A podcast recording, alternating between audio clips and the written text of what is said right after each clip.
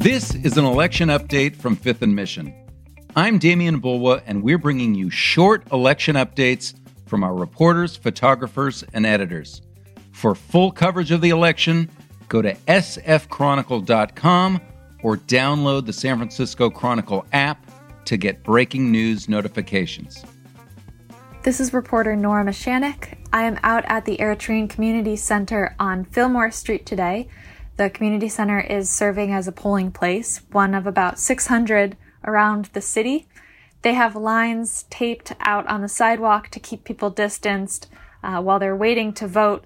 However, it's been pretty calm, pretty quiet. Only one or two people coming by to vote in person. Most people are just dropping off their ballots, slipping them into the big red plastic boxes that they have right by the door. There are about a half dozen poll workers here, and they say it's been calm throughout the day. Um, not too many people lined up to vote.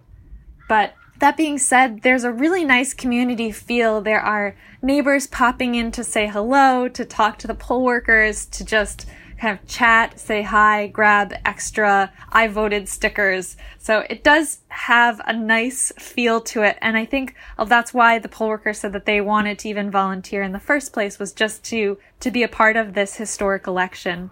I talked to Jessica Quo, the inspector here, and she said that it's been pretty stressful actually following all of the COVID protocols on top of the regular voting protocols. I've been stressed out all day because I have so much to remember, but I've been staffed by a phenomenal team uh, who some who, have done this before, some who haven't, but they all came together as a team to everyone's really gun ho about just getting it together because I think it's been such a you know key election in all our lives, and we just all want to do something to uh, pour all our energy into doing this and checking the news every five minutes.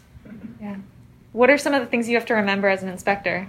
Uh, uh, we are uh, we have the report. We got here right at 5:45 a.m. sharp. Um, a lot of us got here earlier, and you know some of us panicked that oh no, how are we going to get in? But our uh, my field deputy came right on time, and we came to a room, a small room full of equipment where we had to just uh, look at our site protection plan and lay everything out and follow the instructions um, very closely. Uh, I, we were supposed to just follow job cards to the bat, but then I think some of us got kind of excited to just get everything done, and some people have have done this before, and uh, we lean on them. But you know, some things have changed too, so I had to just remember how there are new procedures, um, and to um, just remind everyone to follow their job cards.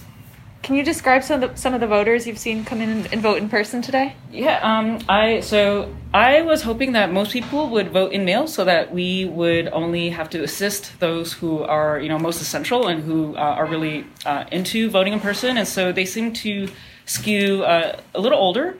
Um, a lot of people who uh, are uh, Russian speakers so far and uh, seem to just bring their mail-in ballots and want to still uh, fill out a standard ballot and watch it get scanned themselves. And like one one uh, gentleman uh, asked after inserting the ballots in and um, hearing the pings, he asked, "How do I know if my ballot's counted?"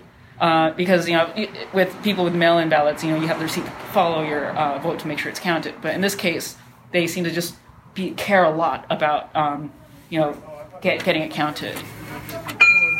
You're all set. You voted. All right. Thank, Thank you. you so much. All right. A lot of people were first-time voters. Um, they're really excited. They asked us to take selfies for them, um, and uh, just a lot of you know huge turnout and for um, people who haven't done this before. Uh, a father came in um, asking for a ballot for her his ill uh, daughter, mm. and um, you know we had to just uh, there's an emergency hotline that we can call uh, to get them a, a delivery. Um, but uh, because it was right across the street, we called the election center and they um, green lighted us, uh, him being able to just deliver a professional ballot to, to mm.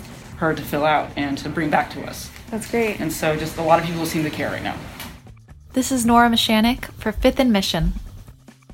Please subscribe to Fifth and Mission to get the latest updates. For full election coverage, Go to sfchronicle.com or download the San Francisco Chronicle app. Thank you for listening.